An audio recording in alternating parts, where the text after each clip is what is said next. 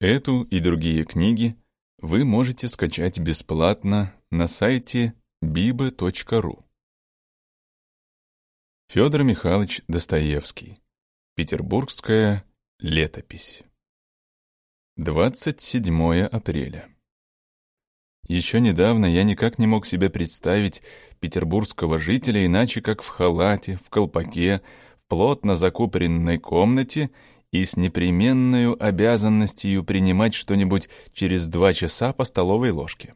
Конечно, не все же были больные. Иным болеть запрещали обязанности, других отстаивала богатырская их натура, но вот, наконец, сияет солнце, и эта новость бесспорно стоит всякой другой.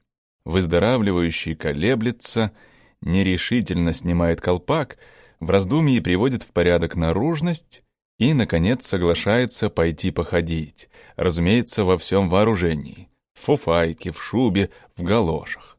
Приятным изумлением поражает его теплота воздуха, какая-то праздничность уличной толпы, оглушающий шум экипажей по обнаженной мостовой. Наконец, на Невском проспекте выздоравливающий глотает новую пыль. Сердце его начинает биться, и что-то вроде улыбки кривит его губы, доселе вопросительно и недоверчиво сжатые. Первая петербургская пыль после потопа грязи и чего-то очень мокрого в воздухе, конечно, не уступает в сладости древнему дыму отечественных очагов. И гуляющий, с лица которого спадает недоверчивость, решается, наконец, насладиться весною. Вообще в петербургском жителе, решающемся насладиться весною, есть что-то такое добродушное и наивное, что как-то нельзя не разделить его радости. Он даже при встрече с приятелем забывает свой обыденный вопрос «что нового?» и заменяет его другим, гораздо более интересным. «А каков денек?» А уж известно, что после погоды, особенно когда она дурная, самый обидный вопрос в Петербурге «что нового?». Я часто замечал, что когда два петербургских приятеля сойдутся где-нибудь между собою и, поприветствовав обоюдно друг друга, спросят в один голос «что нового?», то какое-то пронзающее уныние слышится в их голосах, какой бы интонацией голоса ни начался разговор. Действительно, полная безнадежность налегла на этот петербургский вопрос. Но всего оскорбительнее то, что часто спрашивает человек совсем равнодушный, Коренной петербуржец, знающий совершенно обычаи, знающий заранее, что ему ничего не ответят, что нет нового, что он уже без малого или с небольшим тысячу раз предлагал этот вопрос, совершенно безуспешно, и потому давно успокоился, но все-таки спрашивает. И как будто интересуется, как будто какое-то приличие заставляет его тоже участвовать в чем-то общественном и иметь публичные интересы. Но публичных интересов, то есть публичные интересы у нас есть, не спорим. Мы все пламенно любим Отечество, любим наш родной Петербург, любим поиграть, коль случится. Одним словом, много публичных интересов. Но у нас более в употреблении кружки. Даже известно, что весь Петербург есть не что иное, как собрание огромного числа маленьких кружков, у которых у каждого свой устав, свое приличие, свой закон, своя логика и свой оракул. Это некоторым образом произведение нашего национального характера, который еще немного дичится общественной жизни и смотрит домой. К тому же для общественной жизни нужно искусство, нужно подготовить так много условий, одним словом, дома лучше. Тут натуральнее, не нужно искусство, покойнее. В кружке вам бойко ответят на вопрос «что нового?». Вопрос немедленно получает частный смысл, и вам отвечают или сплетнею, или зевком, или тем, от чего вы сами цинически и патриархально зевнете. В кружке можно самым безмятежным и сладостным образом дотянуть свою полезную жизнь между зевком и сплетнею до той самой эпохи, когда грипп или гнилая горячка посетит ваш домашний очаг, и вы проститесь с ним стоически, равнодушно и в счастливом неведении того, как это все было с вами доселе, и для чего так все было. Умрешь в потемках, в сумерки, в слезливый беспросвету день, в полном недоумении о том, как же это все так устроилось, что вот жил же, кажется, жил, достиг кое-чего, и вот теперь так почему-то непременно понадобилось оставить сей приятный и безмятежный мир и переселиться в лучший. В иных кружках, впрочем, сильно толкуют о деле. С жаром собирается несколько образованных и благонамеренных людей. С ожесточением изгоняются все невинные удовольствия, как то сплетни и преферанс, разумеется, не в литературных кружках. И с непонятным увлечением толкуется об разных важных материях. Наконец, потолковав, поговорив, решив несколько общеполезных вопросов и убедив друг друга во всем, весь кружок впадает в какой-то раздражение, в какое-то неприятное расслабление. Наконец, все друг на друга сердятся, говорится несколько резких истин, обнаруживается несколько резких и размашистых личностей и кончается тем, что все расползается, успокоивается, набирается крепкого житейского разума и мало-помалу сбивается в кружки первого вышеописанного свойства. Оно, конечно, приятно так жить, но, наконец, станет досадно, обидно досадно. Мне, например, потому досадно на наш патриархальный кружок, что в нем всегда образуется и выделывается один господин самого несносного свойства. Этого господина вы очень хорошо знаете, господа. Имя ему — Легион. Это господин, имеющий доброе сердце и не имеющий ничего, кроме доброго сердца. Как будто какая диковина иметь в наше время доброе сердце. Как будто, наконец, так нужно иметь его, это вечное доброе сердце. Этот господин, имеющий такое прекрасное качество, выступает в свет в полной уверенности, что его доброго сердца совершенно достанет ему, чтобы быть навсегда довольным и счастливым. Он так уверен в успехе, что пренебрег всяким другим средством, запасаясь в житейскую дорогу. Он, например, ни в чем не знает ни узды, ни удержу. У него все нараспашку, все откровенно.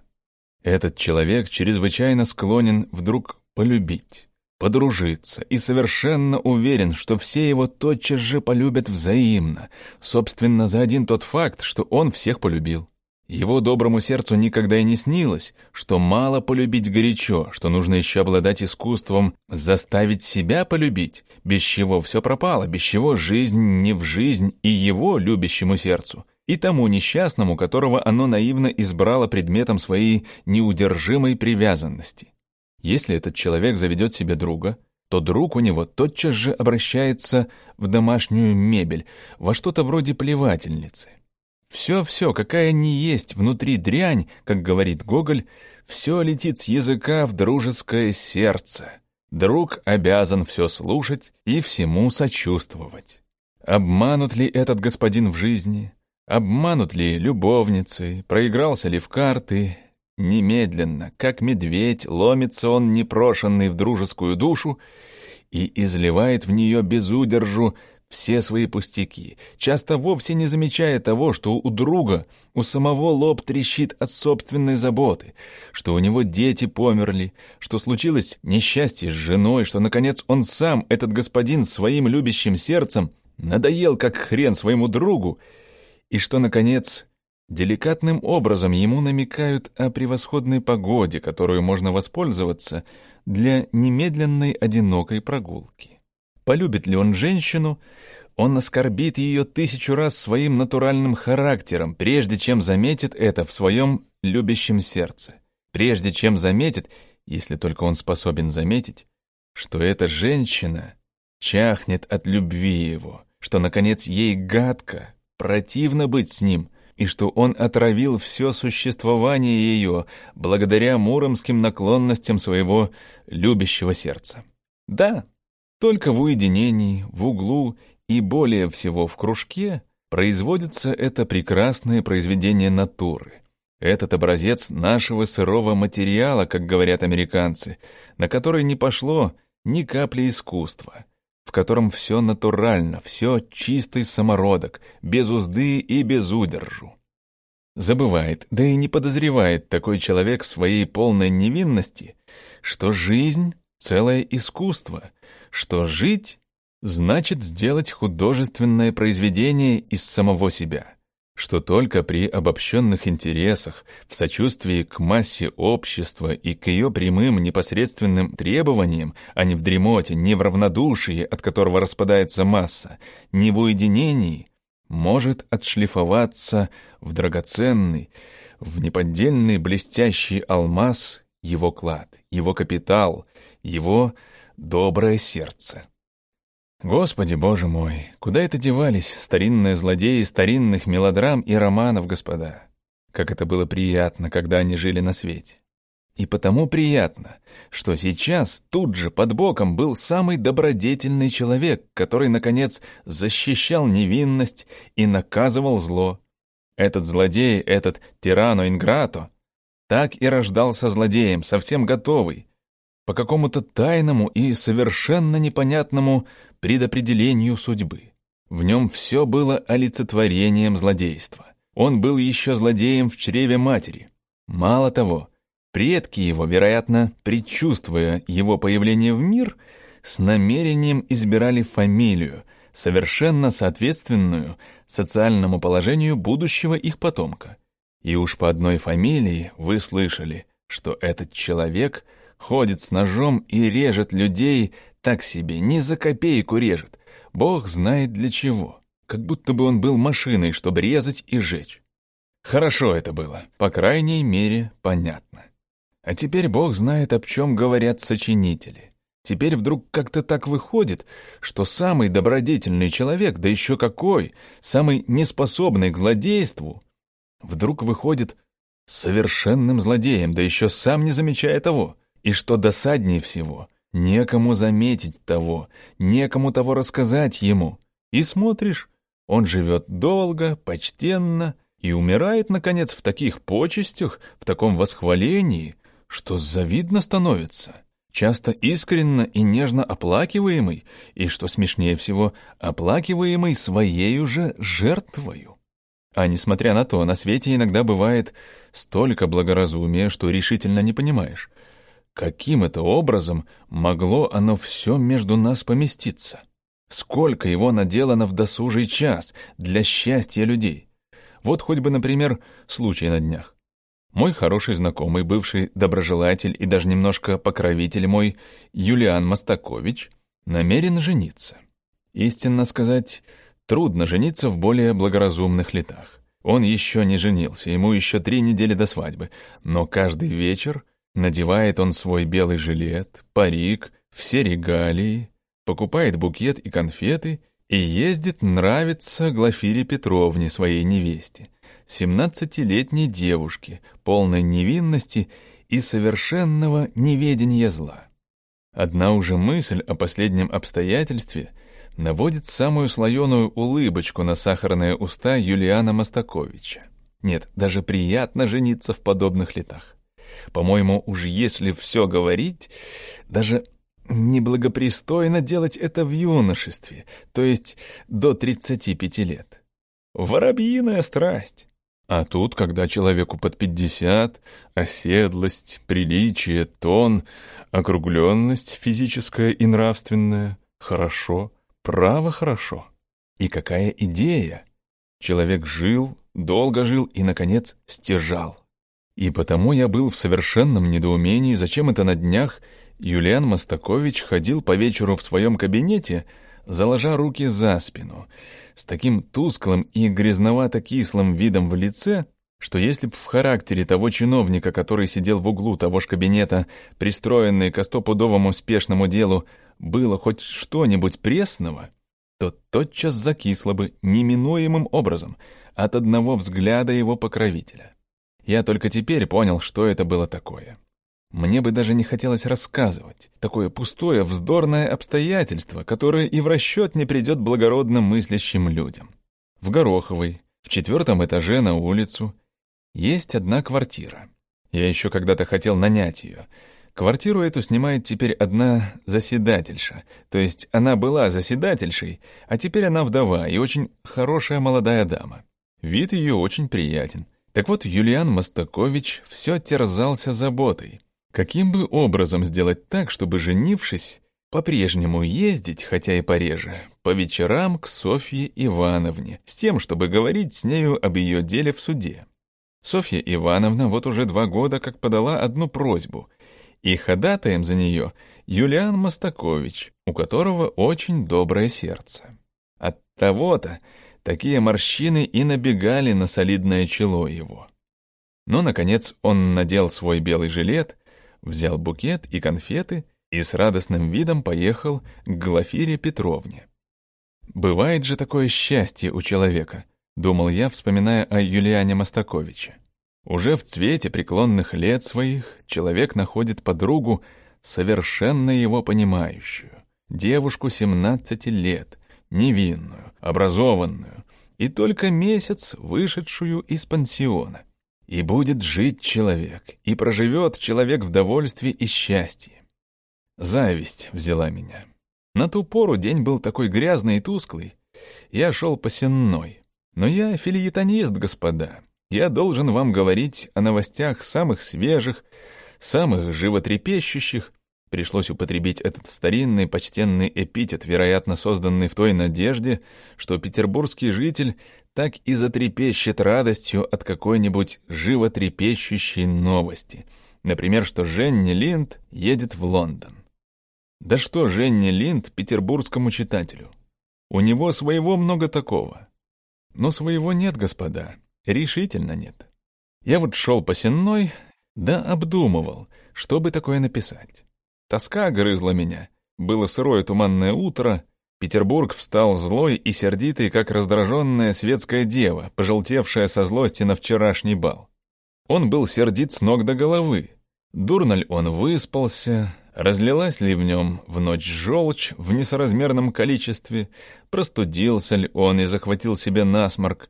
Проигрался ли он с вечера, как мальчишка, в картишке до того, что пришлось на утро вставать с совершенно пустыми карманами, с досадой на дурных балованных жен, на ленивцев, грубиянов, детей, на небритую суровую ораву прислужников, на жидов-кредиторов, на негодяев-советников, на ветников и разных других наушников, трудно сказать. Но только он сердился так, что грустно было смотреть на его сырые огромные стены, на его мраморы, барельефы, статуи, колонны, которые как будто тоже сердились на дурную погоду, дрожали и едва сводили зуб об зуб от сырости, на обнаженный мокрый гранит тротуаров, как будто со зла растрескавшийся под ногами прохожих, и, наконец, на самых прохожих, бледно-зеленых, суровых, что-то ужасно сердитых, большую частью красиво и тщательно выбритых и поспешавших туда и сюда исполнить обязанности. Весь горизонт петербургский смотрел так кисло, так кисло. Петербург дулся. Видно было, что ему страх как хотелось сосредоточить, как это водится в таких случаях у иных гневливых господ, всю тоскливую досаду свою на каком-нибудь подвернувшемся постороннем третьем лице. Поссориться, расплеваться с кем-нибудь окончательно, распечь кого-нибудь, на чем свет стоит, а потом уже и самому куда-нибудь убежать с места и ни за что не стоять более в ингерманландском суровом болоте. Даже самое солнце, отлучавшееся на ночное время, вследствие каких-то самых необходимых причин к антиподам, и спешившая было с такой приветливой улыбкою, с такой роскошной любовью расцеловаться с своим больным, балованным детищем, остановилась на полдороги, с недоумением и с сожалением взглянула на недовольного ворчуна, брюзгливого чахлого ребенка и грустно закатилась за свинцовые тучи. Только один луч, светлый и радостный, как будто выпросясь к людям, резво вылетел на миг из глубокой фиолетовой мглы, резво заиграл по крышам домов, мелькнул по мрачным отсырелым стенам, раздробился на тысячу искр в каждой капле дождя и исчез, словно обидясь своим одиночеством. Исчез, как внезапный восторг, ненароком залетевший в скептическую славянскую душу, которого тотчас же и устыдится, и не признает она. Тотчас же распространились в Петербурге самые скучные сумерки. Бил час пополудни, и городские куранты, казалось, сами не могли взять в толк, по какому праву принуждают их бить такой час в такой темноте. Тут мне встретилась погребальная процессия. И я тотчас в качестве филитониста вспомнил, что грипп и горячка — почти современный петербургский вопрос. Это были пышные похороны. Герой всего поезда в богатом гробе, торжественно и чинно, ногами вперед, отправлялся на самую удобную в свете квартиру. Длинный ряд капуцинов, ломая пудовыми сапогами рассыпанный ельник, чадил смолой на всю улицу. Шляпа с плюмажем, помещенная на гробе, этикетно гласила прохожим о чине сановника. Регалии текли вслед за ним на подушках. Возле гроба плакал на взрыд неутешный, уже весь посидевший полковник. Должно быть, зять умершего, может быть, и двоюродный брат. В длинном ряду карет мелькали, как водится, натянуто траурные лица, шипела неумирающая сплетня, и весело смеялись дети в белых плерезах.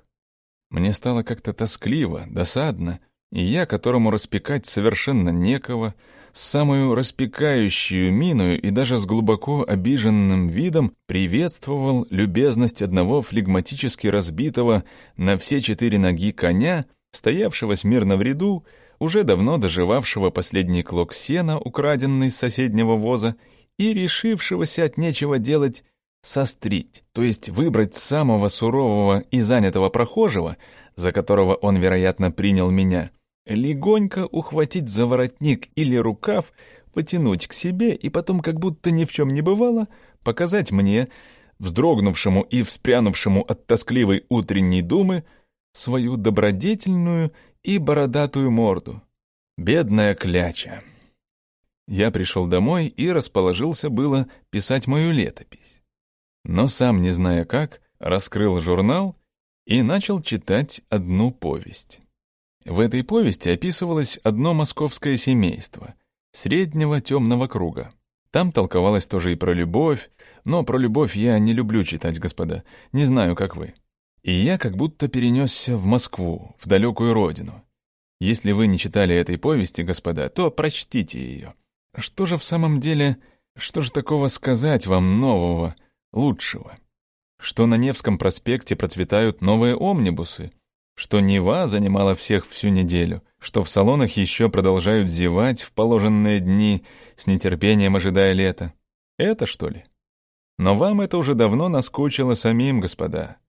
Вы вот прочли описание одного северного утра. Не правда ли ведь довольно тоски? Так прочтите в ненастный час, в такое же ненастное утро, эту повесть об маленьком московском семействе и об разбитом фамильном зеркале. Я как будто видел еще в моем детстве эту бедную Анну Ивановну, мать семейства. Да и Ивана Кирилловича знаю. Иван Кириллович — добрый человек. Только под веселый час, под куражом, любит разные шуточки. Вот, например, жена его больная и все смерти боится. А он при людях начнет смеяться и стороною для шутки речь заводит, как он в другой раз женится, когда овдовеет. Жена крепится, крепится — засмеется с натуги. Что делать, такой уж характер у мужа. Вот разбился чайник. Правда, денег стоит, но при людях все-таки совестно, когда муж начнет стыдить и попрекать за неловкость. Вот настала и масленица. Ивана Кирилловича не было дома. Собралось на вечер, как будто украдкой, много молодых подружек к старшей дочери Оленьки. Тут было тоже много молодых мужчин, были такие резвые дети, был еще один Павел Лукич, который так и просится в роман Вальтер Скотта. Взбаламутил всех этот Павел Лукич и затеял в жмурки играть. Как будто предчувствовала больная Анна Ивановна. Но, увлеченная общим желанием, разрешила жмурки. Ах, господа, точно пятнадцать лет назад, когда я сам играл в жмурки. Что за игра? И этот Павел Лукич, Недаром Сашенька, черноглазая Оленькина подружка, шепчет, прижимаясь к стене и дрожа от ожидания, что она пропала. Так страшен Павел Лукич, а он с завязанными глазами. Случилось так, что меньшие дети забились в угол под стул и зашумели у зеркала. Павел Лукич ринулся на шум. Зеркало покачнулось, сорвалось с ржавых петель, через его голову полетело на пол и разбилось в дребезги. Ну, когда я читал, как будто я разбил это зеркало, будто я был во всем виноват. Анна Ивановна побледнела, все разбежались, на всех напал панический страх. Что-то будет. Я с нетерпением и страхом ожидал прихода Ивана Кирилловича. Я думал об Анне Ивановне. Вот в полночь он возвратился хмельной. Навстречу ему на крыльцо вышла змея-наушница бабушка. Московский старинный тип. И что-то нашептала, вероятно, о приключившемся несчастье. Сердце мое начало биться. И вдруг гроза началась. Сначала шумом и громом, потом стихая, стихая. Я услышал голос Анны Ивановны. Что-то будет. Через три дня она лежала в постели. Через месяц умерла в злой чехотке. Так как же так? От разбитого зеркала? Да разве это возможно? Да, а однако ж она умерла. Какая-то диккенсовская прелесть разлета в описании последних минут этой тихой, безвестной жизни. Хорош и Иван Кириллович, он почти с ума сошел. Он сам бегал в аптеку, ссорился с доктором и все плакал о том, на кого эта жена его оставляет. Да, много припомнилось. В Петербурге тоже очень много таких семейств. Я лично знал одного Ивана Кирилловича. Да и везде их довольно. Я к тому заговорил, господа, об этой повести, что сам намерен был вам рассказать одну повесть, но до другого разу. А, кстати, о литературе. Мы слышали, что многие очень довольны зимним литературным сезоном. Крику не было, особенной бойкости и споров зуб за зуб тоже, хотя явилось несколько новых газет и журналов. Все как-то делается серьезнее, строже, во всем более стройности, зрелости, обдуманности и согласия. Правда, книга Гоголя наделала много шуму в начале зимы. Особенно замечателен единодушный отзыв о ней почти всех газет и журналов, постоянно противоречащих друг другу в своем направлении. Виноват, забыл главное. Все время, как рассказывал, помнил, да вышло из памяти. Эрнст дает еще концерт. Сбор будет в пользу общества посещения бедных и германского благотворительного общества. Мы не говорим, что театр будет полон. Мы в этом уверены.